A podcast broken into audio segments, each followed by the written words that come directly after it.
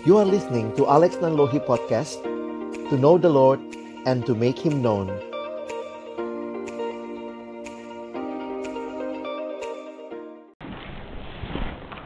Dalam waktu yang singkat ini kami berdoa biarlah kami boleh mengalami apa artinya menikmati firman-Mu yang kekal, yang tidak berubah, tetapi firman yang kami percaya sanggup mengubah kehidupan kami. Firman yang kudus dan yang menguduskan kehidupan kami. Dan kami berdoa biarlah Tuhan menolong agar pemahaman yang benar akan dosa menolong kami untuk boleh hidup semakin hari semakin baik bukan karena kami sudah baik tapi karena Tuhan yang sudah menebus kehidupan kami Tuhanlah yang memampukan kami untuk hidup berkemenangan hari demi hari melawan segala dosa-dosa manusia lama yang masih ada di dalam kehidupan kami yang terus kami bergumul untuk semakin hari boleh semakin serupa dengan Kristus teladan kami yang agung.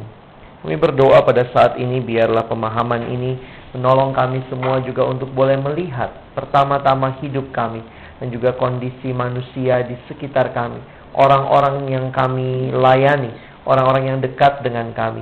Kami berdoa biarlah kami boleh semakin mengerti bahwa di dalam Kristus mereka menikmati keselamatan tetapi di luar Kristus mereka akan binasa. Karena itu berikan kepada kami hati yang luas untuk juga boleh menyebarkan Injilmu bagi orang-orang yang belum mendengar tentang kasih-Mu ya Tuhan.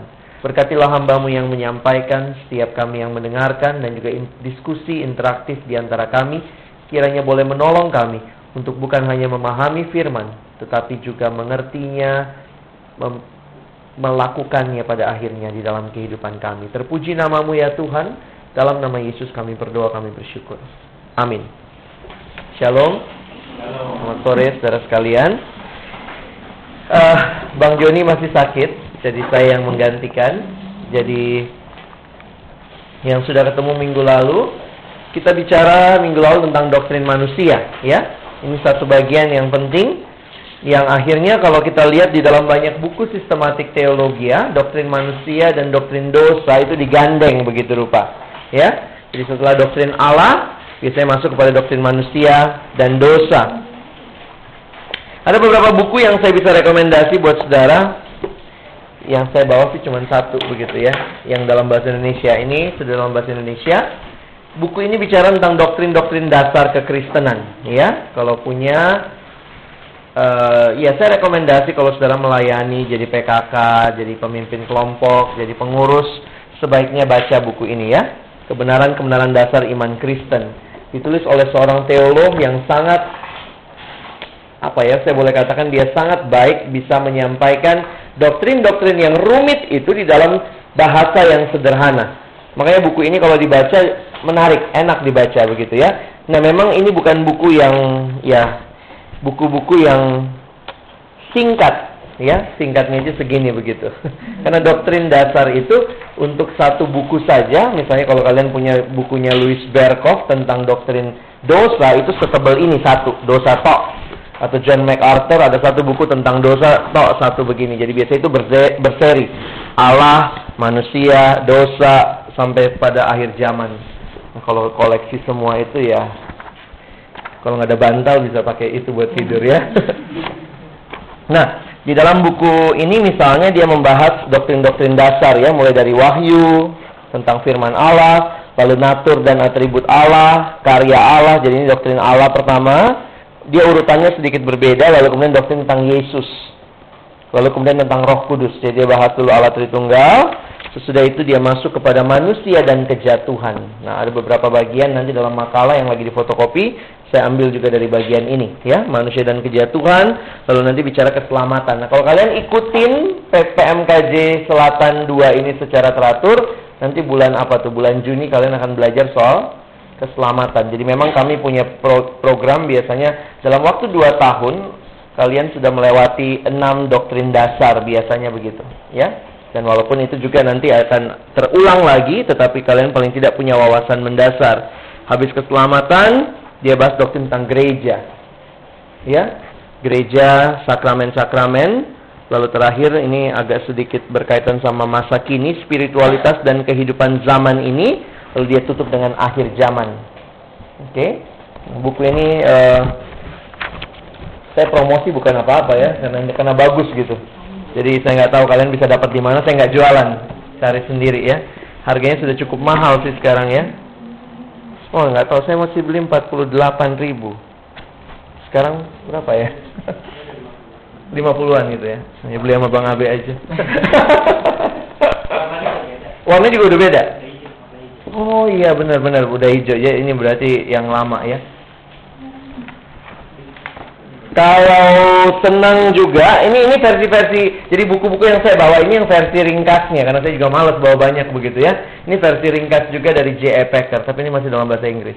Ini salah satu buku yang baik ya concise theology concise itu ya uh, ringkas teologi ringkas A Guide to Historic Christian Beliefs by J.I. Packer penulisnya J.I. Packer ya orang yang sangat cinta Tuhan masih hidup sampai sekarang mengajar di Kanada baik kita akan masuk ke melihat tentang doktrin dosa ini dan biasanya kalau kalian mengerti itu disebut di dalam buku-buku yang lain kalau kalian misalnya ketemu dengan buku-buku yang sangat teologis ada yang menggunakan istilah Hamartologi. Nah, semua di logi-logiin gitu ya. Nah, ini berasal dari kata apa? Kata dasarnya adalah hamartia dalam bahasa Yunani yang berarti dosa, lalu logos, logis, nah itu bicara tentang ilmu. Jadi itu ilmu tentang dosa atau uh, pemahaman doktrin Kristen tentunya tentang dosa. Kalau kita bicara tentang uh, Allah, kita bicara teologi, ilmu tentang Allah, pneumatologi, dan seterusnya. Nah, baik kita akan melihat sama-sama kenapa kita penting bahas doktrin ini. Nah, kalau saudara melihat, kembali saya tidak saya tidak pengen kita hanya tahu doktrin dengan segala kerumitannya, cara berpikirnya, lalu kemudian selesai. Tetapi bagaimana pemahaman kita yang mendalam terhadap doktrin-doktrin ini akan menolong hidup kita. Karena itulah sebenarnya tujuannya kita belajar pemahaman yang mendasar seperti ini. Kalau ada teman-teman yang ikut kemarin dalam seminar integrasi iman dan ilmu, saya mengatakan di situ bahwa kalau kita bisa teliti dan secara konsisten bertumbuh di dalam firman Tuhan, maka kita akan punya pola pikir, cara pandang yang kristiani. Nah, cara pandang yang Kristen ini mau tidak mau adalah bagaimana kita bisa menyimpulkan apa yang Alkitab ajarkan kepada kita di dalam pemahaman doktrin-doktrin dasar ini. Nah, sekali lagi kalau kalian mengingat saya pernah bawakan tentang doktrin Allah di sini, yang namanya doktrin itu apa? Doktrin adalah intisari daripada firman Tuhan yang membahas tentang topik tertentu. Misalnya waktu kita bicara tentang hamartologi, sebenarnya buku-buku yang bahas tentang doktrin dosa akan melihat apa itu dosa mulai dari perjanjian lama sampai perjanjian baru dan disimpulkan itulah doktrinnya. Oke? Jadi doktrin itu sudah merupakan kesimpulan pengajaran. Jadi kita belajar tentang manusia dari perjanjian lama sampai perjanjian baru. Nah, ini ini cara melihat untuk belajar doktrin ya. Nah, makanya satu sisi kita perlu punya pemahaman mendalam tentang PA, menggali Alkitab, penggalian Alkitab sehingga waktu kita nanti belajar doktrin, karena doktrin itu biasanya akan mengatakan uh, menurut kitab Kejadian kita belajar Allah begini-begini. Menurut kitab Kejadian kita belajar tentang manusia begini-begini-begini. Nah, kemudian setelah itu ketika semuanya sudah dijabarkan, biasanya kemudian diambillah kesimpulan bagaimana pemahaman tentang manusia misalnya. Nah, bagaimana pemahaman tentang Allah dan hari ini kita bicara pemahaman tentang dosa. Kalau bicara tentang dosa, apa yang kalian bayangkan? Apa yang biasa terbayangkan kalau bicara tentang dosa? Coba diskusi berdua-berdua. Apa yang terbayangkan kalau bicara tentang dosa? Itu nggak bayangin apa-apa gitu. Apa? Ada yang mau ngasih jawaban? Apa biasa yang terbayangkan? Begitu dengar kata dosa, apa yang kamu pikirin? Kesalahan, oke? Okay. Kematian, oke? Okay.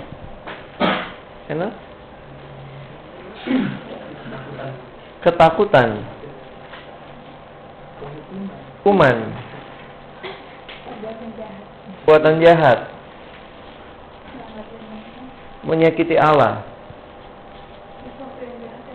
Ini yang jahat-jahat gitu ya. Manusia jatuh ke dalam dosa. Sesuatu yang kotor, menjijikkan, ya. kayak kain lap, kain pel gitu ya. dosa, dosa. oh, gimana Tuhan? Oke. Okay. Marah siapa? Berbohong, dosa berbohong. Oke. Okay. Nah, ini ini satu hal yang membuat kita menyadari bahwa kita semua pasti punya konsep tentang dosa. Nah, sekarang kan kita berjuang untuk melihat bagaimana Alkitab memberikan konsep itu dan kita belajar dari firman Tuhan. Nah, kenapa? Banyak agama juga punya konsep tentang dosa. Oke? Okay? Semua agama saya pikir punya konsep tentang rasa bersalah, kesalahan, pelanggaran, ketakutan, kematian. Ada konsep itu dalam semua agama. Nah, kita bersyukur kalau ada pemahaman-pemahaman, pengajaran-pengajaran yang diberikan kepada kita seperti di dalam Bible study seperti ini, menolong kita menyadari bagaimana pandangan Kristen tentang dosa. Nah, saudara yang kasih dalam Tuhan, kalau bicara tentang hal ini, sebenarnya apa yang kalian sebutkan tadi itu adalah semua fenomena yang secara kekristenan akhirnya dijawab dengan itu karena dosa. Ketika melihat kenyataan dunia yang jahat, ketika melihat kenyataan manusia yang begitu rupa hidup tidak mempertuhankan Allah sebagaimana mestinya. Ketika melihat realita kesakitan yang ada dalam dunia ini. Ketika mereka melihat realita kesenjangan sosial, kematian yang ada di dalam dunia ini. Maka kekristenan memberikan jawaban. Itu semua karena dosa. Kayaknya gampang banget gitu ya begitu selesai ngomong dosa selesailah diskusi gitu ya. Kenapa kita menderita? Dosa. Kenapa? Karena semua agama berjuang memberikan pemahaman. Dan semua agama biasanya akan bicara tentang apa sih sebenarnya yang menjadi akar dari segala hal-hal yang buruk di dalam dunia ini. Banyak cara berpikir tentang dosa, banyak pandangan tentang dosa. Di dalam makalah saya menuliskan, nanti makalahnya masih di copy, beberapa pandangan tentang dosa. Saudara pernah mendengar pandangan seperti ini? Ada yang mengatakan, dosa adalah keterbatasan intelektual manusia. Jadi ini istilahnya sama mungkin, yang dipakai dikatakan juga mungkin itu dosa, tetapi sebenarnya yang mereka pahami adalah keterbatasan intelektual manusia. Saya coba bacakan sedikit definisinya ya. Nah ini tokoh yang terkenal adalah seorang yang bernama Spinoza. Oke, kita mungkin pernah dengar nama dia juga.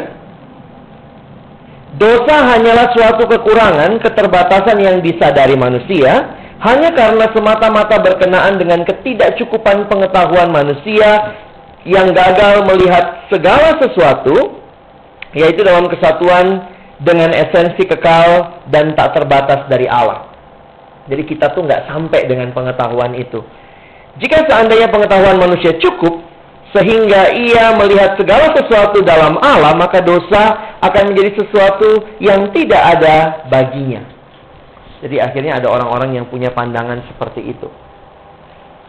Dosa hanya sekedar keterbatasan intelektual manusia. Kalau kita bisa memahami, makanya banyak orang yang melihat jalan keluar terhadap dosa adalah melakukan Perbuatan baik saja atau apa? Belajar. Kalau bicara manusia sakit, pelajari ilmu kedokteran agar kita bisa tidak sakit. Kalian pernah lihat ilustrasi itu?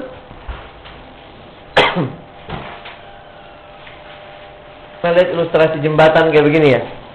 Ya? Lalu kemudian dalam ilustrasi jembatan itu ada orang, ada manusia ya di sini yang berjuang mau mencapai Allah, Silakan dibagikan. Aku udah. Oh ya, sorry. Ini aslinya ya. Seringkali digambar begitu ya. Ada yang berjuang dengan belajar ilmu pengetahuan. Ada yang belajar filsafat. Ada yang bicara soal moralitas. Ini yang tadi dikatakan perbuatan baik. Jadi kalau saudara perhatikan, inilah upaya-upaya manusia menjembatani jurang yang terjadi antara dia dengan Allah antara manusia dengan Allah. Makalahnya panjang, 9 lembar, tidak ada waktu bahas semua. saya minta teman-teman baca di rumah. Tolong di rumah masing-masing, jangan di rumah orang ya. Baca di rumah masing-masing, jangan bikin dosa tambahan gitu ya. Lalu nanti kalian bisa belajar lebih dalam untuk memahami melalui buku-buku yang ada. Saya langsung masuk ke halaman 2 sekarang. Kita udah masuk di halaman 2 di bagian yang pertama. Beberapa pandangan tentang dosa. Jadi kalau kalian perhatikan, kenapa pemahaman ini penting? Karena apa yang dia pandang tentang dosa itu juga menjadi cara dia mengatasinya. Kalau orang cuma merasa sekedar kekurangan pengetahuan, dia akan pelajari sesuatu untuk mengatasi dosa. Sehingga ini hal yang penting untuk kita sebagai orang Kristen sadari. Yang kedua, dosa adalah sifat sisa, sifat kebinatangan. Karena evolusi yang tidak sempurna. Nah sekali lagi memang menarik sekali bahwa doktrin dosa sering kali sangat terkait dengan doktrin manusia. Apa yang dipahami tentang manusia, itulah yang kemudian dikembangkan di dalam doktrin dosa. Kalau kita percaya bahwa manusia dari kera, terserah kalau kalian mau percaya, saya sih enggak gitu ya. Saya waktu lihat saya monyet gantengan saya jauh gitu ya. Masih ingat minggu lalu saya cerita tentang monyet aja nggak rela disebut manusia gitu ya, disamakan dengan manusia. Kita yang kadang-kadang lebih rela disamakan sama monyet. Pandangan ini dikemukakan oleh kaum evolusionis Menurut mereka, dosa disebabkan oleh ketidaksempurnaan manusia. Karena kalau saudara percaya evolusi, sebenarnya evolusi kan bergerak menuju arah yang makin sempurna. Begitu kan? Nah ini yang saya, ber, saya bertanya, bertanya juga. Kalau betul bergerak ke arah yang makin sempurna, apakah kita sekarang sudah dalam puncak kesempurnaan? Kalau saudara pegang evolusi, bisa jadi belum ya? Yang saya bilangnya lama-lama dari berjalan bongkok katanya begini ya, nanti lama-lama begini kali ya. Nggak usah pakai spion. Oke. Okay. Karena manusia terus berevolusi, sehingga manusia tetap memiliki sifat-sifat kebinatangan. Pada masa yang akan datang, manusia diharapkan semakin lama akan semakin baik dan meninggalkan sifat-sifat kebinatangan mereka. Jadi dia katakan, ya apa-apa, tunggu aja, nanti dosa itu makin lama makin beralih kok. Walaupun kembali lagi kita mengatakan bahwa ternyata sering kali manusia lebih jahat daripada binatang, benar nggak? Ya, itu kan percakapan monyet minggu lalu ya ketika monyet sedang bercakap-cakap dalam hayalan lalu kemudian saya cerita minggu lalu ada tiga monyet bercakap-cakap satu yang senior lalu kemudian yang junior dua orang berdebat saya dengar di republik manusia gitu ya di kerajaan manusia mereka katanya mau menyamakan diri dengan kita katanya kita mereka itu adalah keturunan kita lalu kemudian dua monyet itu berdebat saya yakin tidak iya kenapa iya mana ada monyet yang memperkosa anaknya Mana ada monyet yang me mencuri sesuatu dari temannya. Di kalangan monyet aja kita nggak begitu. Kami nggak rela disamakan dengan manusia, gitu ya. Dan waktu mikir-mikir saya baca ilustrasi itu, iya ya. Kadang-kadang kita berpikir bahwa hanya dengan kesempurnaan berubah bentuk, berubah cara hidup, lalu kemudian dikatakan manusia makin tidak berdosa. Kalau evolusi benar, dan penjelasan mereka tentang dosa benar, harusnya manusia makin baik dong sekarang. Iya nggak? Logikanya begitu dong. Tapi kenyataan kejahatan makin canggih. Pegang firman Tuhan, orang jahat akan bertambah jahat. Ya. Ketiga, nah ini semua pandangan yang salah, nggak usah diperdalam ya.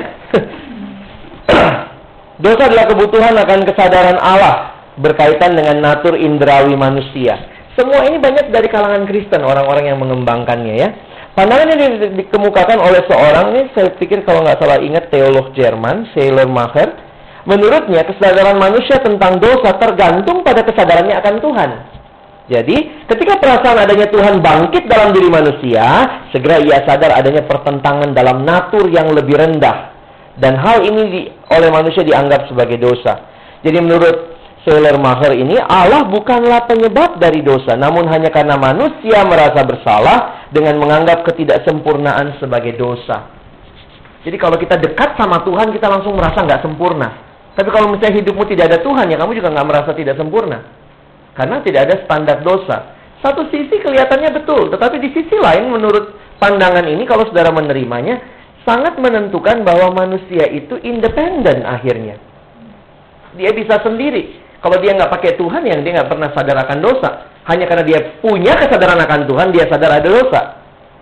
Dan ini banyak dijadikan hal-hal yang uh, pelarian. Kalau saya boleh katakan ini sebenarnya semacam pelarian manusiawi.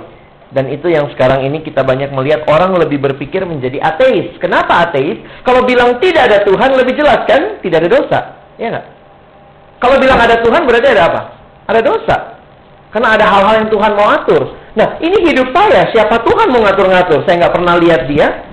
Sehingga orang ateis mengatakan orang-orang yang percaya kepada Tuhan bodoh. Orang-orang yang percaya kepada Tuhan akan menderita karena ditekan-tekan oleh sesuatu yang namanya Allah yang membuat mereka sadar kamu dosa. Gimana nih? Enak ya kalau nggak pakai Tuhan ya? Nggak usah pakai Allah, nggak ada dosa. We can do everything we like dan tidak akan ada penghukuman, kan nggak ada Tuhan. Nah ini cara pandang sekuler yang akhirnya di dalam perkembangan sekarang lebih aneh lagi ya. Kalau ada semacam orang yang bilang dia ateis, sekarang ada semacam orang, kelompok orang yang ngomong dia agnostik. Tahu apa bedanya agnostik sama ateis? Ateis A berarti tidak, teis berarti Tuhan. Jadi ateis itu orang yang tidak percaya adanya Tuhan. Tapi agnostik lain lagi. Buat agnostik itu jauh lebih aman. Mau ada Tuhan, syukur. Nggak ada Tuhan ya nggak apa-apa. Jadi orang-orang di luar sana, khususnya di negara-negara maju, lebih banyak sekarang yang memilih menjadi agnostik. Karena orang ateis ini sekarang kalau kita kita mau berlogika ya, kalau kalian mengerti logikanya begini. Kalau orang mengatakan dia ateis, berarti dia punya presaposisi dasar, dia punya anggapan dasar Tuhan ada tapi dia tidak mau mengakui adanya Tuhan. Anggap? Tetap bagi dia sebenarnya ada Tuhan dan dia mau lari dari Tuhan itu. Nah, agnostik lebih aman. Mau ada Tuhan, kalau ada ya syukur, nggak ada ya nggak apa-apa. Buat dia nothing tulus. Jadi banyak kalau ketemu orang di luar sana sekarang What is your religion? Oh, I'm agnostic. Oh iya. Kalau ateis kan uh, seumur-umur menyerang adanya Tuhan. Orang agnostik nggak mau repot. Udah, Tuhan nggak ada. Nah, teman-teman, pemahaman ini sangat terkait. Lihat ya, doktrin Allah, doktrin manusia, dan doktrin dosa, dan sampai semua doktrin yang nanti kalian pelajari waktu kalian ikut dalam PMKJ ini, tidak terpisah satu sama lain. Ingat lagi, Allah yang mencipta, Allah lah sumber segala sesuatu. Manusia dicipta oleh Allah, manusia bergantung kepada Allah. Sehingga kalau bicara dosa, ini bukan sekedar sebuah kesadaran karena ada Allah. Dan kemudian bisa satu waktu kita keluar dari kesadaran itu. Karena Allah sudah menciptakan kita dengan desain yang namanya hati nurani. Ya, setiap manusia mau Kristen bukan Kristen punya hati nurani. Dan hati nurani itu adalah wakil Allah di dalam diri setiap orang. Sehingga kalau nanti kalian pelajari Roma pasal 2, bagaimana orang-orang bisa mengatakan diri? Kalau dikatakan begini, kalian pernah melihat logikanya, semua manusia berdosa. Oke. Terus Paulus berargumentasi di Roma pasal 2. Karena ada orang-orang yang bertanya, bagaimana dengan mereka yang tidak punya hukum Taurat? Bukankah karena kami punya hukum Taurat, kami sadar kami berdosa? Begitu argumentasinya orang Israel kan? Jadi karena Tuhan kasih hukum, ternyata tidak boleh mencuri. Jadi pertanyaannya begini, sebelum hukum itu ada, sementara hukum itu adanya di zaman Musa kan? Iya. Sebelum hukum itu ada, ada dosa nggak? Kalau ada, apa standarnya? Kalau Tuhan mau hukum, Tuhan mau hakimi, adil nggak Tuhan menghakimi sesuatu yang dia belum kasih standarnya? Saya Tuhan nih. Saya bilang sama manusia, Adam sama Hawa, belum ada standarnya apa-apa. Standarnya nanti di zaman Musa. Di zaman Musa baru dikatakan waktu melanggar ini itu dosa. Sebelumnya tidak ada hukum. Lalu pertanyaannya kalau begitu orang-orang seperti ini dihakimi nggak? Kalau Tuhan hakimi, Tuhan tidak adil. Karena tidak ada standar penghukuman. Tetapi kemudian Paulus bilang, jangan lupa. Apa yang mereka bisa tahu tentang Allah sudah dituliskan di dalam hati mereka. Itulah hati nurani. Semua orang jangankan dia kenal agama nggak kenal agama, dia tahu kalau membunuh sesama itu dosa. Karena ada penghakiman, ada suara hati nurani. Jadi nanti ini pertanyaan kalau kita kan suka ditanya gini ya, gimana bang orang yang tidak kenal Yesus dalam hidupnya belum pernah dengar tentang Yesus sekalipun, kira-kira dia dihakimi gimana? Tetap dihakimi? Kalau dihakimi nggak adil dong. Kok Tuhan hakimi orang dia nggak kasih standarnya? Kalau saya dihakimi oke okay lah, saya udah kenal Tuhan. Nah, sayang juga ya kenal Tuhan dihakimi jadinya gitu ya. Tapi ini yang Paulus bilang, tidak ada yang bebas. Semua orang akan dihakimi. Kalau kalian mengerti logika berpikirnya Paulus di dalam Roma pasal 1 sampai Roma pasal 3, sampai dia menyimpulkan semua berdosa dan semua akan dihakimi. Baik yang punya hukum Taurat maupun yang tidak punya hukum Taurat. Karena yang punya sudah diberikan dengan jelas, yang tidak punya sudah ditulis dalam hatinya. Sehingga di dalam penghakiman ada yang namanya nanti penghakiman hati nurani. Berdasarkan hati nurani. Oke? Ini konsep yang baru? Baru pernah dengar? Sudah pernah dengar? Belum, baru tahu. Oh, oke. Okay. Rajin-rajin baca Alkitab. Karena doktrin itu dapatnya dari mana? Dari Alkitab begitu ya. Kayaknya kita perlu eksposisi Roma nanti kapan-kapan ya. Coba lihat Roma. saya lebih pengen kalian pulang kalian tahu ayatnya di mana ya ketimbang kalian tahu apa yang saya omongin gitu. Karena yang saya omongin saya dapat juga dari firman Tuhan gitu ya. Jadi rajin-rajin catat ayatnya. Jadi jangan cuma ngomong kata Bang Alex bukan kata Bang Alex, kata firman Tuhan gitu kali ya. Itu sikap yang benar waktu belajar doktrin. Coba lihat pasal pertama, Roma 1 ayat 18 ke bawah. Saya ajak lihat judulnya saja lah ya, nanti kalian PR-nya baca di rumah kali ya. Silakan bisa menduduki tempat-tempat yang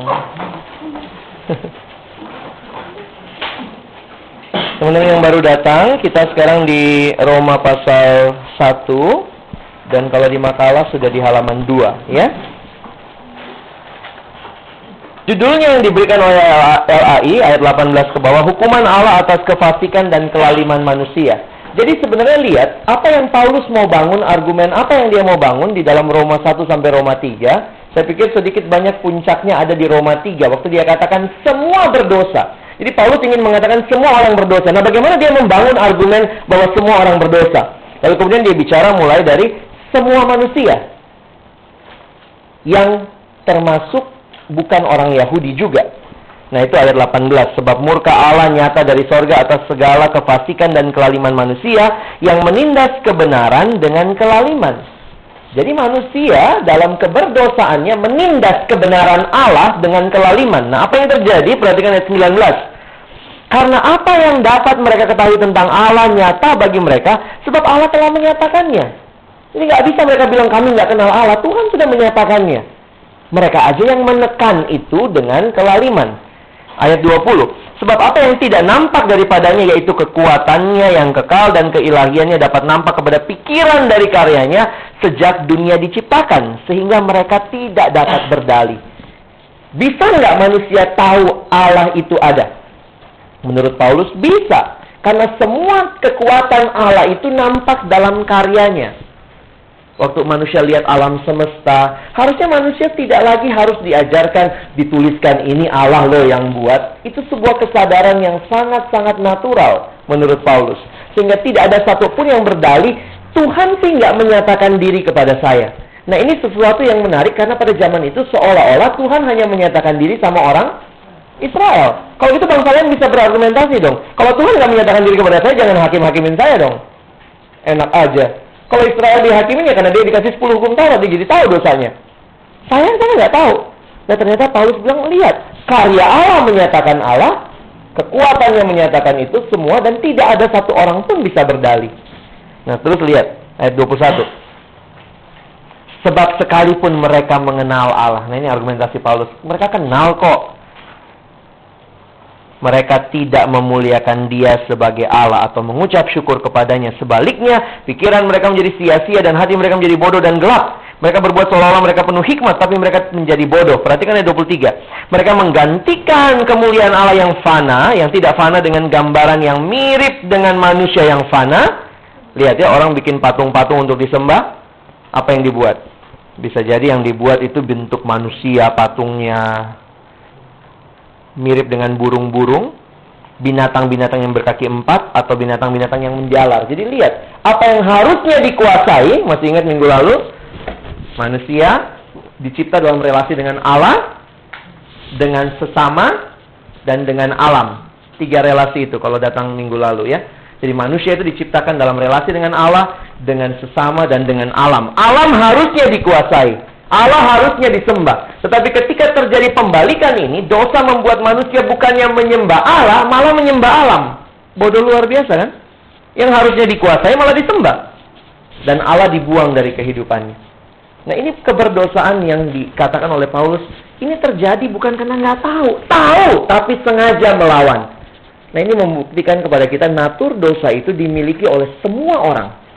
Mau dia pernah lihat Tuhan Yesus, mau dia pernah dengar nama Tuhan Yesus atau tidak, semua berada di bawah penghakiman Allah. Karena semua berdosa.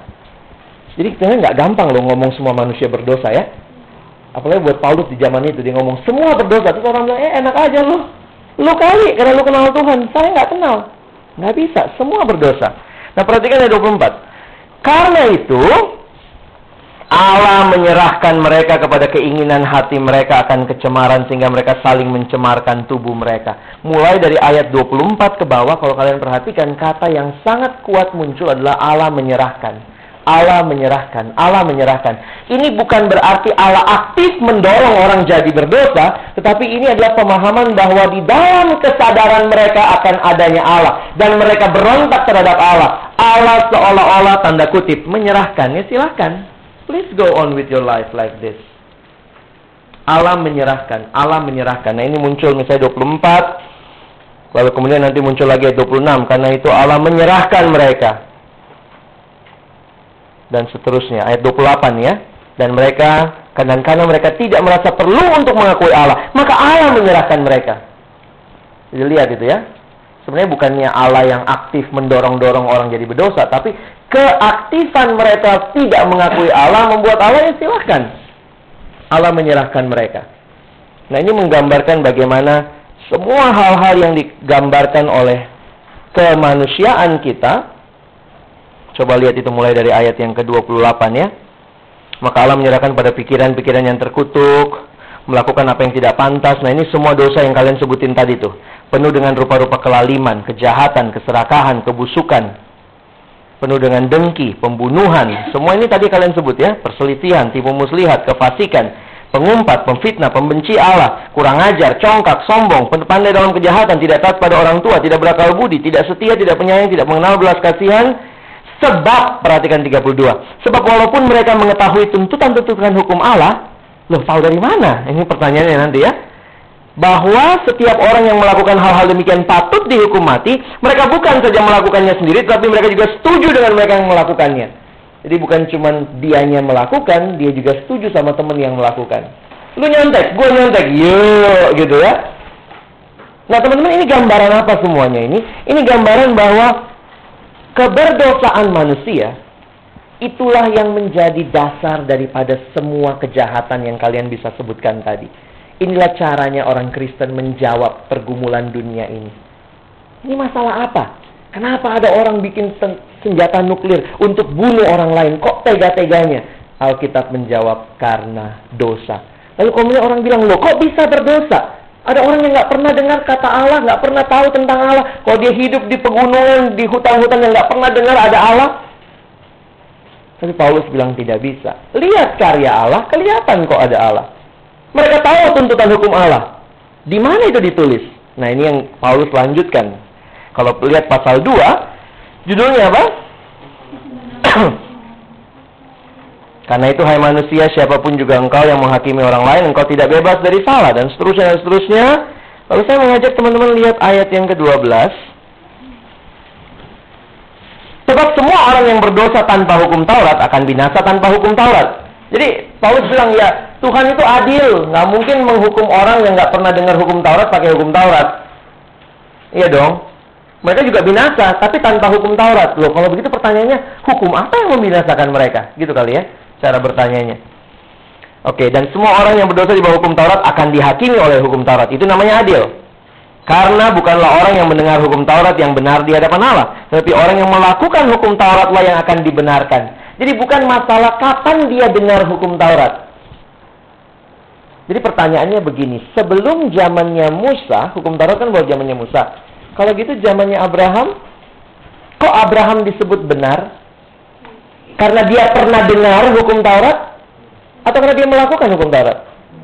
Melakukan, makanya Bapak Abraham disebut Bapak orang beriman, Bapak orang percaya. Nah nanti teladan Abraham tuh muncul ya, bukan Bang Abe ya. teladan Abraham tuh muncul nanti di bagian belakang. Dia orang yang melakukan Taurat. Jadi dibenarkan bukan karena cuma dengar gitu ya. Baik. 13. Karena bukanlah orang yang mendengar hukum Taurat yang di, yang benar di hadapan Allah, tetapi orang-orang yang melakukan hukum Tauratlah yang akan dibenarkan. Apabila bangsa-bangsa lain yang tidak memiliki hukum Taurat oleh dorongan diri sendiri melakukan apa yang dituntut hukum Taurat, maka walaupun mereka tidak memiliki hukum Taurat, mereka menjadi hukum Taurat bagi diri mereka sendiri. Nah, ini ayat 15 yang penting. Sebab itu, sebab dengan itu mereka menunjukkan bahwa isi hukum Taurat ada tertulis di dalam hati mereka dan suara hati mereka turut bersaksi dan pikiran mereka saling menuduh atau saling membela.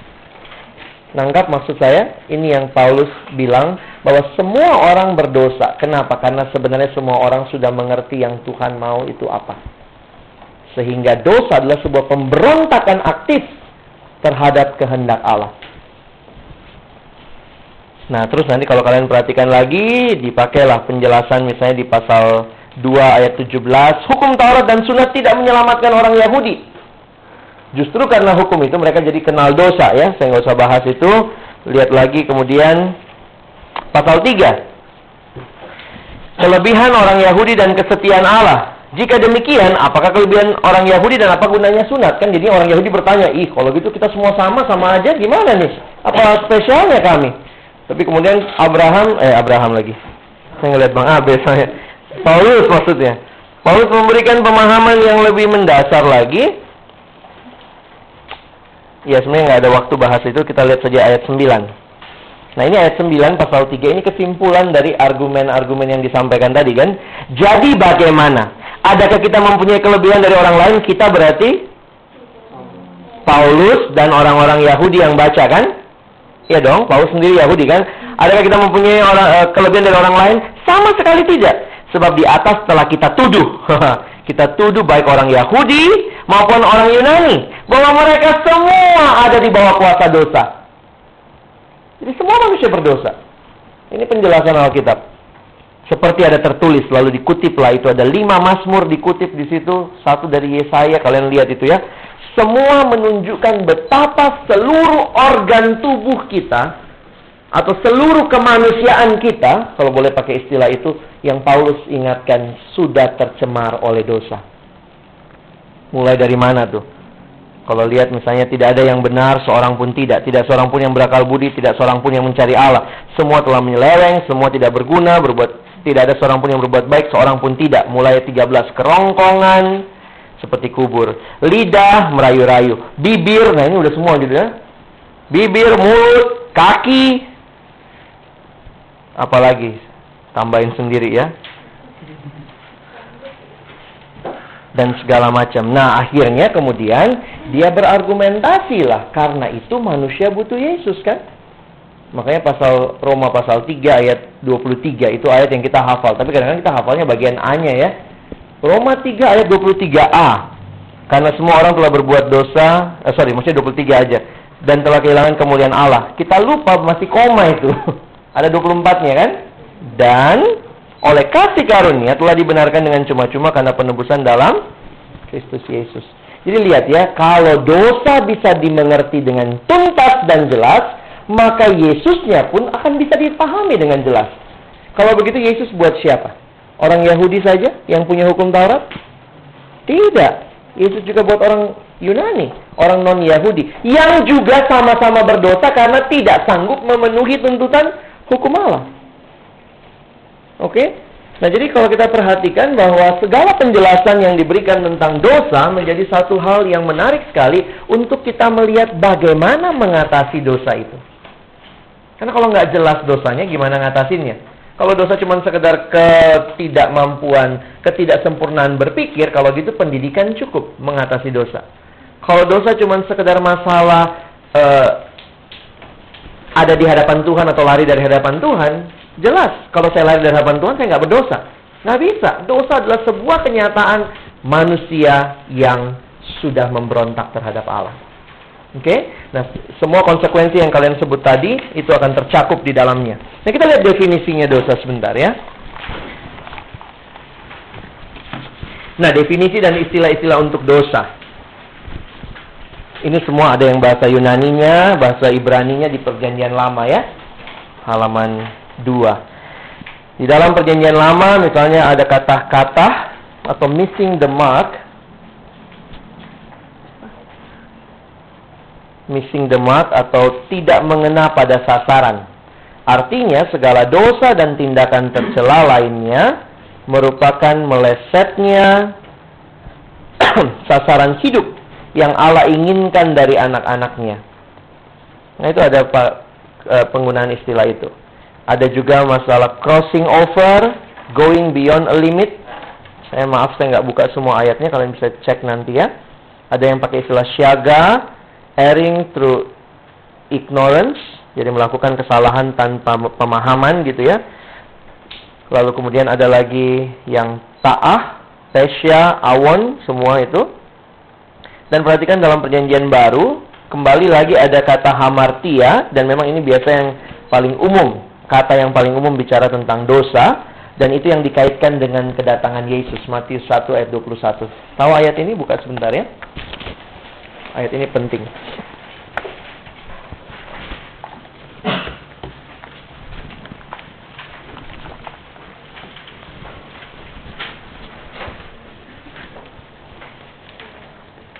Sudah ketemu? Kita baca sama-sama ya. Satu, dua, ya.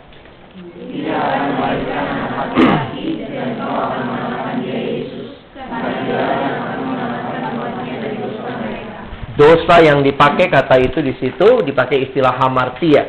Dan ini adalah kalimat malaikat kepada Yusuf agar dia tidak menceraikan Maria tetapi dia menikah dengan Maria karena anaknya itu yaitu Yesus adalah yang akan menyelamatkan umatnya dari dosa. Dan kata yang dipakai adalah hamartia, yang juga sebenarnya missing a target. Seperti biasa kita dengar penggambaran orang kalau orang memanah begitu ya. Kalau ini ada sasaran tanah, maka ada bidang yang paling tengah yang harus menjadi put, uh, tempat bidikan, sasaran. Dan ketika dilepaskan busur itu, begitu ya, jadi aneh. Busur dilepaskan dan kalau dia akhirnya ternyata melenceng, nah itu yang disebut dengan dosa. Pemahaman mendasar tentang dosa itu begitu. Nah menarik sekali kalau kalian nanti perhatikan dikaitkan dengan apa yang kita pelajari tentang Allah, manusia minggu yang lalu. Manusia itu diciptakan oleh Allah untuk apa? Memuliakan dia. Ada istilah yang saya pakai minggu lalu, manusia itu gambar dan rupa Allah. Apa artinya gambar dan rupa Allah? Representasi. Jadi manusia harusnya menggambarkan Allah. Di dalam kehidupannya dalam dunia ini menggambarkan Allah di dalam hal mewakili Allah, memerintah dunia ini. Dan itulah bagian kita. Nah, waktu akhirnya tidak mencapai sasaran itu, itulah dosa. Kalau akhirnya manusia berontak terhadap Allah bukannya submit sama Allah, ini per, per, uh, apa gambaran sebuah keberdosaan. Jadi teman-teman um, ada hal yang jauh lebih mendasar daripada sekedar bicara dosa sebagai tindakan. Karena sebelum bicara tindakan ada sesuatu yang sifatnya lebih mendasar karena ini menyatu dengan natur keberdosaan. Oke? Okay? Karena biasanya kalau kita bicara dosa langsung kepikir tindakan ini, tindakan itu, tindakan ini, tindakan itu. Ya. Tetapi dalam pemahaman ini kita melihat bahwa melenceng dari sasaran awal. Dan itu sudah menjadi sebuah hal yang menyatu dengan diri manusia ketika dia berdosa. Oke? Okay? Nanti saya akan jelaskan di belakang ada kalimat yang bisa menolong kalian memahami itu. Para basis ada istilah Asebeya, Adikia, Anomia, Apeteia, Aparatoma. Nah ini semua istilah-istilah yang kalau kalian perhatikan, Berkov memberikan kesimpulan begini. Berkov itu seorang teolog, dia nulis tentang buku sistematik teologi, itu salah satu buku yang banyak dipakai. Dia mengatakan dosa adalah suatu kejahatan moral. Sebagian besar dari istilah yang dipakai Alkitab untuk dosa menyatakan sifat moralnya. Jadi bukan sekedar bicara sebuah tindakan, tetapi ada sesuatu yang berkaitan dengan nilai moralnya yang sudah tidak beres. Nah, dari sinilah kita akan melihat begini teman-teman. Kalau sekedar bicara tindakan, maka tindakan itu yang perlu dikoreksi. Tapi kalau kita bicara bahwa dosa itu sesuatu yang sifatnya lebih kepada moral kita, orang yang itu yang Tuhan Yesus pernah ngomong ya, tidak mungkin dari perbendaharaan yang baik keluar hal-hal yang jahat. Demikian sebaliknya juga dari mata air mana yang mengeluarkan air asin dan tawar. Kalau ternyata itu mata air asin ya pasti keluar asin, tawar. Jadi apa yang di dalam keluarnya di luarnya kelihatannya seperti itu. Sehingga kenyataan yang mendasar adalah karena natur kita berdosa, keluarnya jadi dosa. Tindakan kita yang baik pun, kata kata uh, kitab saya, dia mau masuk, masih ada. Masih boleh masuk, tidak berdosa.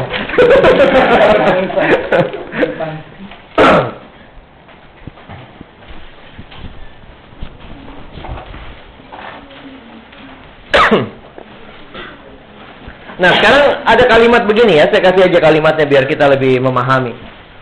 Jadi kita berdosa bukan karena kita melakukan dosa. Oke? Okay? Kita berdosa, manusia berdosa bukan karena melakukan dosa, tetapi pemahamannya begini. Karena manusia itu berdosa, makanya dia melakukan dosa. Saya ulangi Bukan karena saya melakukan dosa, saya jadi manusia berdosa. Bukan karena melakukan dosa jadi manusia berdosa. Tapi karena natur saya berdosa, maka yang saya lakukan adalah dosa. Sederhananya ilustrasinya. Kamu bukannya, kamu anak stan misalnya ya. Atau gini lah, ada satu orang tiap hari datang ke stan. Tiap hari datang ke stan, supaya jadi mahasiswa STAN atau ya begini, kamu datang ke STAN tiap hari karena kamu mahasiswa STAN atau supaya jadi mahasiswa STAN? Ya, yeah. statusnya dulu kan. Nah sehingga kalian mengerti ya bahwa banyak orang yang yang tiap hari ke STAN tapi bukan mahasiswa STAN. Ya, penjual teh botol itu lebih rajin dari kamu mungkin ke STAN-nya. Ya, jadi lihat ada orang yang tiap kali, jadi bukan karena bukan karena apa yang dilakukan membuat dia berdosa. Saya jadi manusia berdosa bukan karena apa yang saya lakukan, tetapi karena karena saya adalah naturnya manusia berdosa, statusnya manusia berdosa, maka perbuatan saya adalah dosa. Oke? Okay? Selalu dimulai dengan status. Statusnya dosa, maka aktusnya dosa, act-nya dosa. Oke? Okay? Jangan dibalik. Sehingga pemahaman seperti ini menolong kita melihat bahwa kenapa orang ini bisa begitu ya? Dianya tadinya baik banget. Loh, kalau lihat di Alkitab nggak heran. Lah, itu natur. Cuman tunggu aja kapan keluarnya. gitu kan? Jadi orang itu menjadi orang berdosa bukan karena dia membunuh. Makanya dia disebut orang berdosa. Tapi karena dia adalah orang berdosa secara natur, makanya dia membunuh. Kira-kira bisa dipahami? Nah, perubahan status inilah yang ditekankan di dalam banyak istilah dosa ini. Ini bicara soal hal moral, bukan sekedar sebuah tindakan.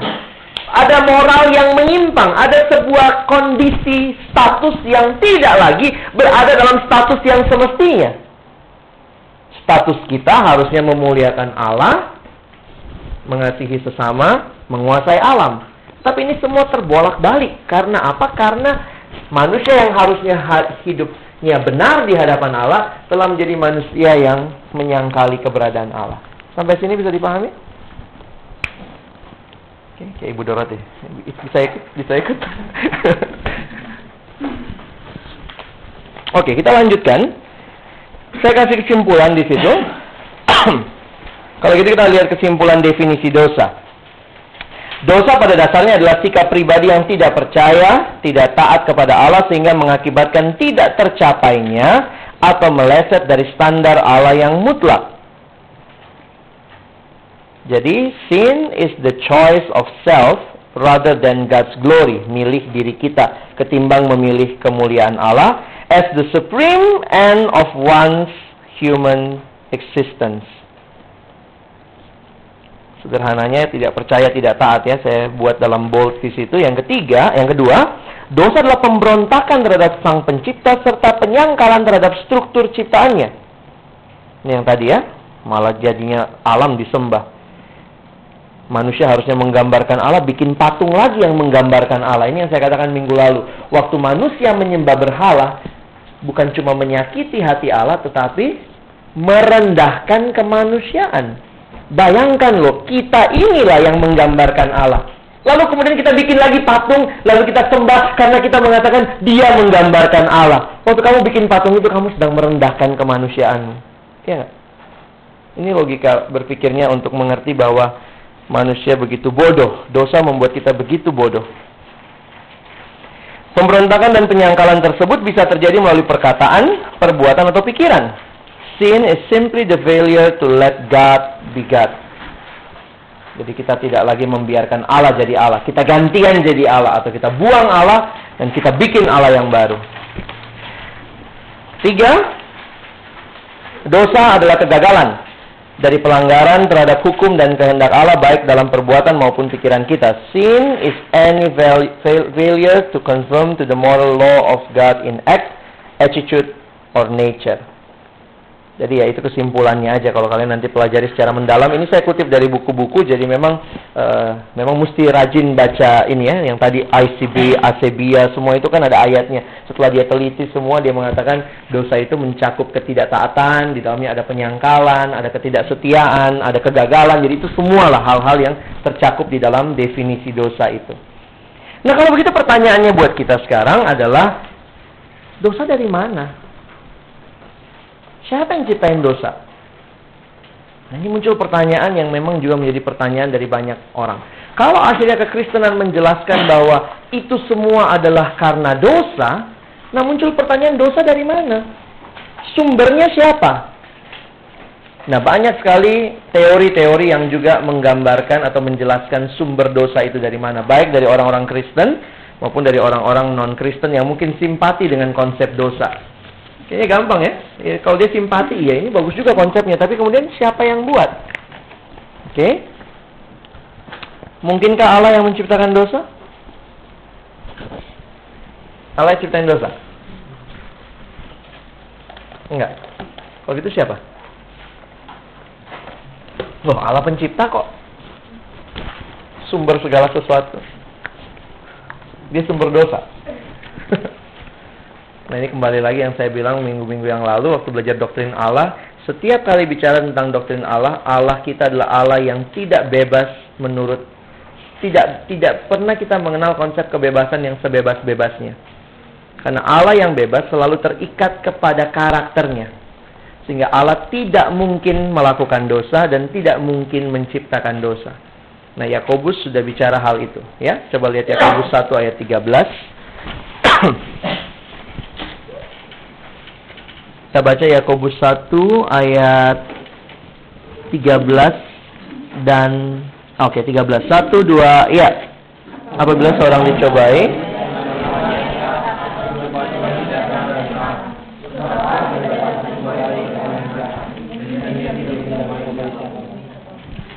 Jadi ini juga pemahaman bahwa Allah tidak mencobai siapa pun. Nah, ini pertanyaan ini muncul dikaitkan dengan begini. Apakah dosa sudah ada dalam rancangan awal Allah? Ini isengnya manusia ya.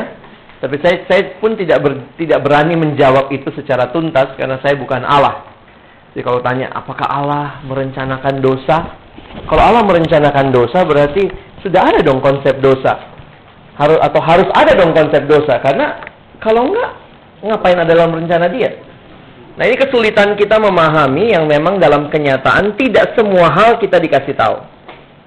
Tetapi Alkitab memberitahu apa yang kita perlu tahu, bukan apa yang kita mau tahu. Dan apa yang kita perlu tahu, Allah tidak membuat dosa. Oke? Okay? Jadi pegang itu, ketidakmampuan kita menjelaskan kenapa Allah dalam rencananya mengizinkan dosa terjadi, jangan menghilangkan pemahaman bahwa Allah tidak menyebabkan dosa. Jadi memang kalaupun kita masih bertanya sampai kapan pun nanti sampai ketemu Tuhan lah tanya kalau Tuhan juga mau ngasih tahu terserah dia ya. Tuhan kenapa sih pakai dosa-dosa? Coba langsung dari surga enak kan? Adam Hawa nggak jadi makan buah itu. Teman saya bilang apa bercandanya? Untung katanya waktu itu bukan Adamnya itu bukan orang Dayak. Kalau Adamnya orang Dayak begitu lihat buah pohon sama ular-ular yang dimakan. juga. Katanya teman saya kemarin waktu itu ya ke Pontianak mereka bercandanya begitu. Wah bang kalau itu Adamnya orang Dayak, ular lebih enak loh bang katanya daripada apel-apel doang. Ini pembahasan kita kok apel gitu ya, belum tentu ya buahnya apel kan ya. Tapi gambaran buah itu selalu jadinya apel gitu. Siapa tahu duku. ya banyak hal yang kita nggak dikasih tahu sih sama Alkitab ya. Dan jangan iseng lah ya. jangan kelewat iseng gitu, pengen tahu gitu. Siapa nama istri Lot? Nyolot ya, nyolot. tahu sama kita, jangan nyolot gitu. Aduh. Baik.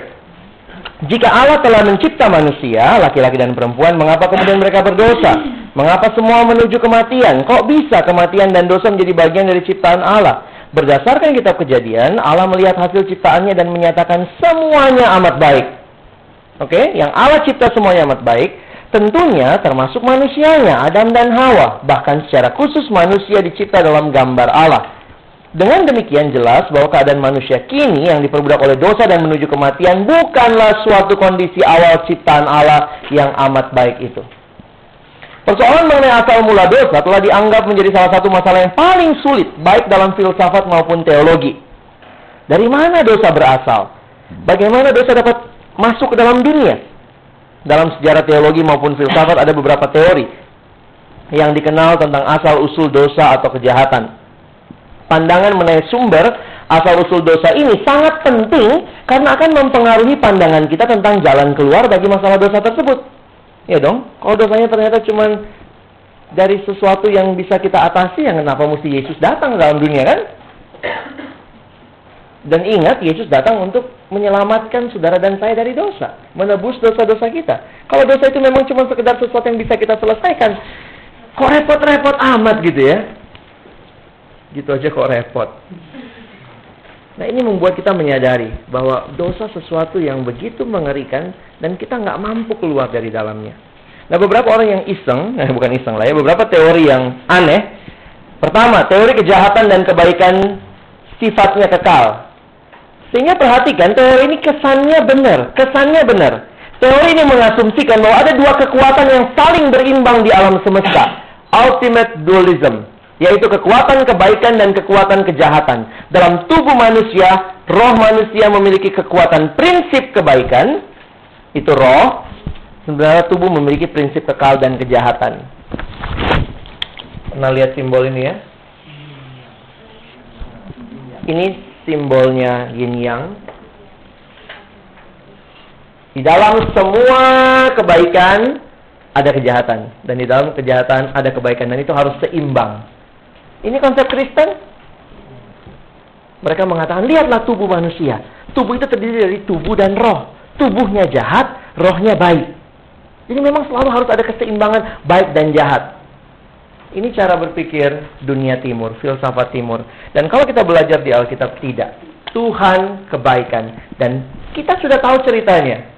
Apa akhir daripada cerita kebaikan dan kejahatan? Yang kelihatannya sekarang berimbang kejahatan akan kalah. Jadi kita sudah punya nih. Kalau kita semacam baca buku, kita udah lihat kitab wahyunya. Udah selesai. Saudara dan saya mengikuti Tuhan yang menang, bukan Tuhan yang kalah. Sehingga waktu kita berperang dan kita kalah, jangan berpikir itulah akhir dari segala-galanya.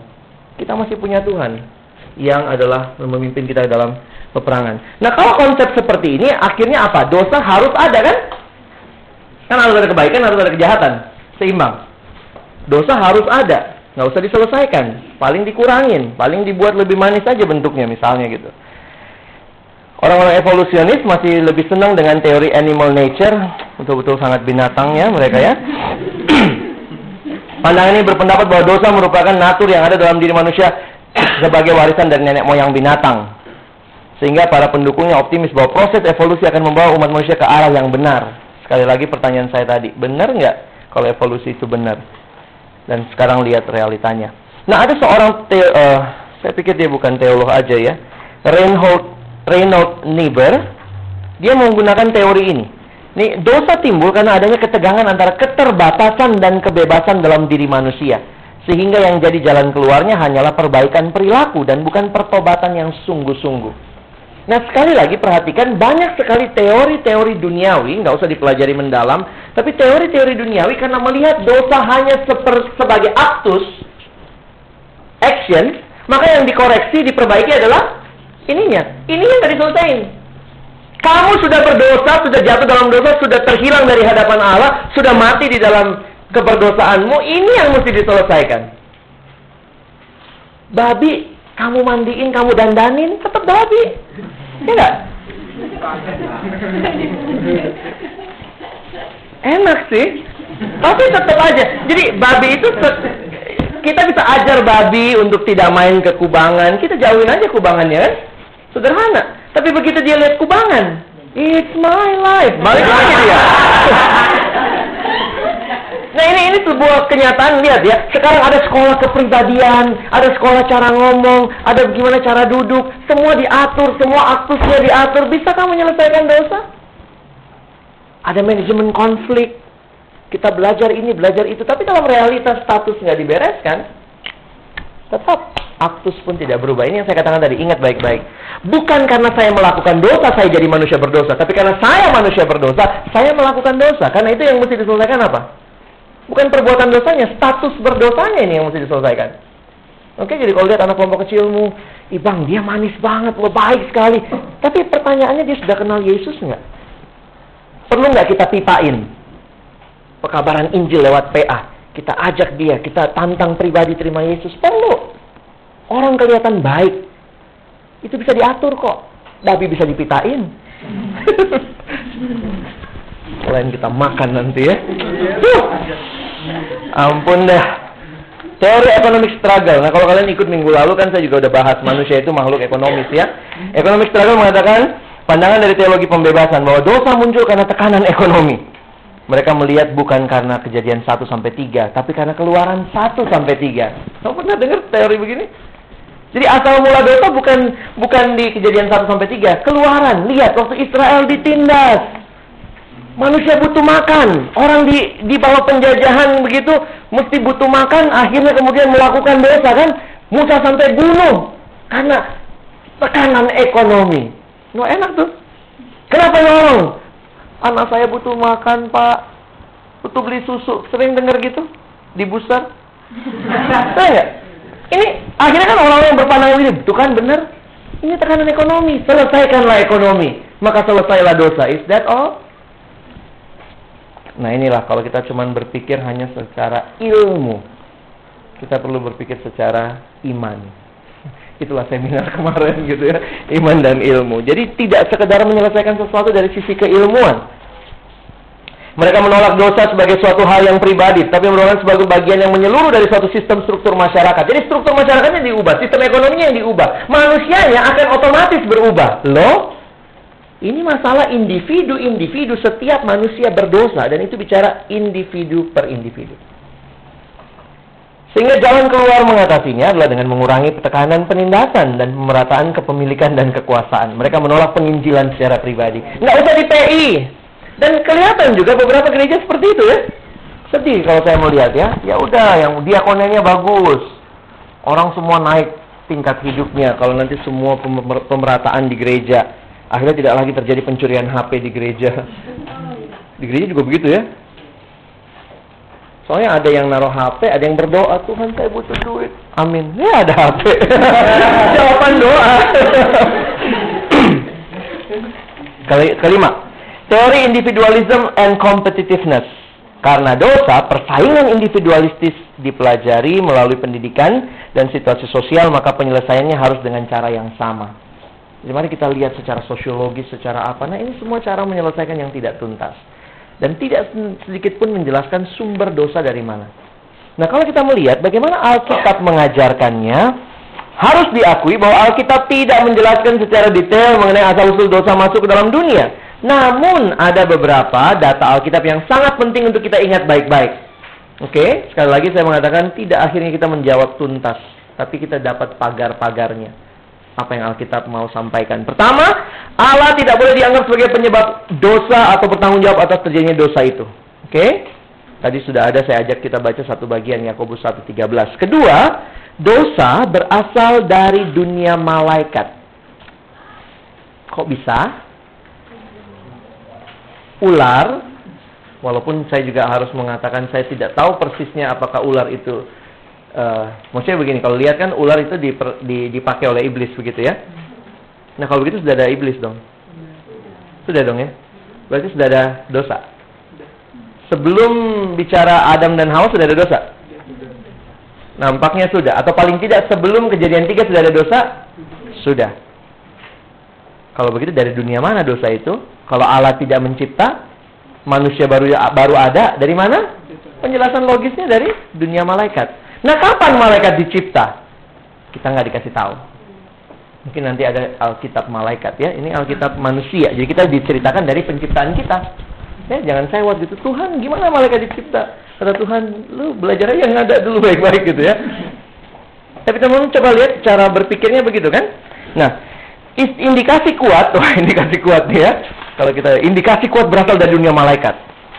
Nah, ini ada beberapa ayat nanti kalian baca. Memang itu menunjukkan. Saya ajak kita lihat penjelasannya.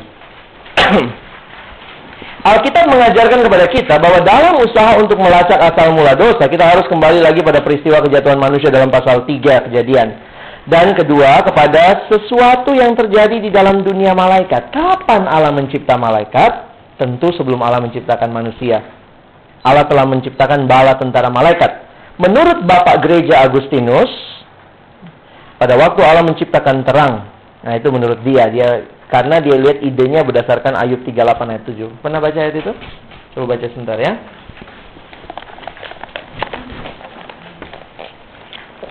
Ayub 38 ayat 7.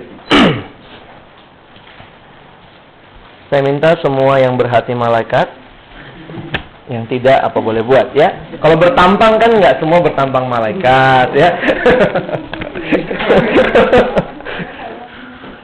Ayo, satu, dua, iya.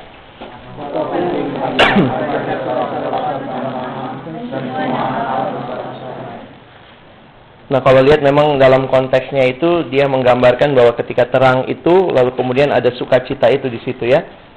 Kita lanjutkan aja itu penjelasannya kalau mau baca bukunya Agustinus ya ada di bawah itu. Walaupun dalam kitab kejadian tidak disebutkan penciptaan malaikat tapi dalam Kolose 1 ayat 16 tertulis di dalam Kristus Allah menciptakan baik yang kelihatan maupun yang tidak kelihatan dan yang ada di sorga maupun yang ada di bumi. Pada zaman bapak-bapak gereja, Yesaya 14 ayat 12 sampai 17. Coba lihat ayat ini. Ini penting ya untuk kita perhatikan. Banyak orang menjelaskan asal mula dosa atau asal mula mereka uh, setan jatuh itu dari bagian itu. Yesaya 14 ayat 12 sampai 17. Oke, kita baca bersama-sama. Satu, dua, iya. Jauh di sebelah utara. Aku hendak naik mengatasi ketinggian awan-awan, hendak menyamai yang maha tinggi. Orang-orang yang melihat engkau akan memperhatikan dan mengamat-amati engkau katanya.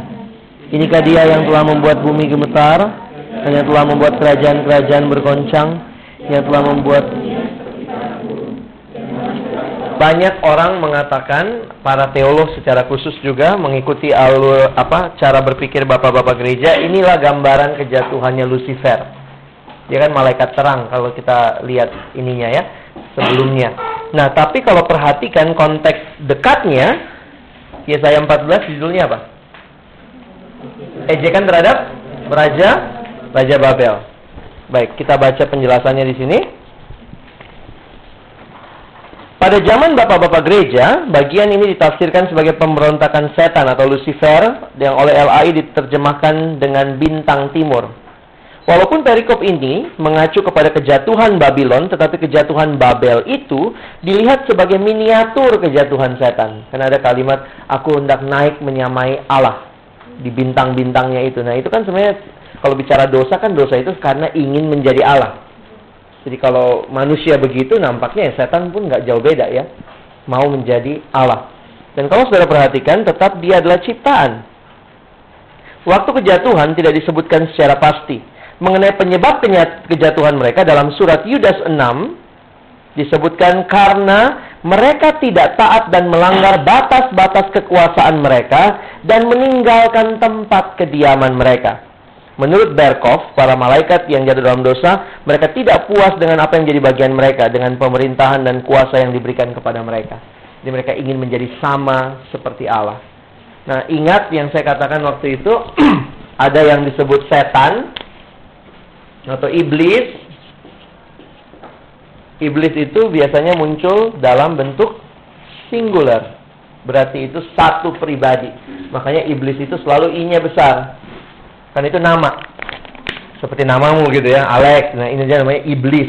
Itu di, menunjuk kepada satu satu pribadi. Itu malaikat si Lucifer itu. Nah, pengikutnya biasa disebut setan. Ada yang sebut setan, tapi memang bahasa Indonesia ini suka diputar-putar begitu ya. Tapi memang pengikut-pengikutnya itu muncul dalam bentuk plural. Jadi nampaknya si iblis ini mengajak-ngajak malaikat yang lain untuk jadi pengikutnya. Sehingga dalam kenyataan kalian melihat ada malaikat yang baik, ada malaikat yang jahat. Nah, yang malaikat yang jahat itu yang kita sebut setan, pengikutnya si Lucifer itu. Oke. Okay?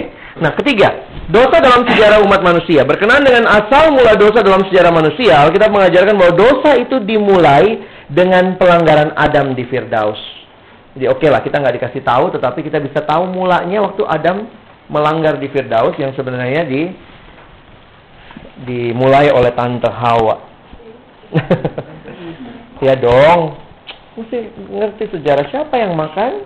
Hawa. Makanya kalau sekarang makan ladies first ya. Enggak ya, karena kalau cowok makannya banyak sih ya. Kalau ladies first kan masih bisa nahan cowoknya nanti. Alkitab mengajarkan dosa itu dimulai dengan pelanggaran Adam di Firdaus. Si penggoda datang dari dunia roh dengan membujuk manusia untuk menjadi seperti Allah. Manusia kalah dalam hal ini dan melakukan dosa yang pertama dengan cara makan buah yang dilarang itu. Oke? Okay? Saya nggak membahas masalah buah itu, nanti kita mungkin bisa lihat di halaman pertama. Tadi karena belum datang fotokopiannya, saya lewatkan halaman pertama. Nah, hakikat dosa Adam. Menurut Louis Berkov dalam bukunya Teologi Sistematik, dosa Adam telah mengungkapkan esensi sesungguhnya dari dosa. Jadi waktu kita melihat dosa, coba lihat Adam, nah itu kelihatan semua. Adam menempatkan dirinya menentang Allah dengan menolak untuk meletakkan kehendaknya di bawah kehendak Allah dan menolak Allah sebagai penentu jalan hidupnya.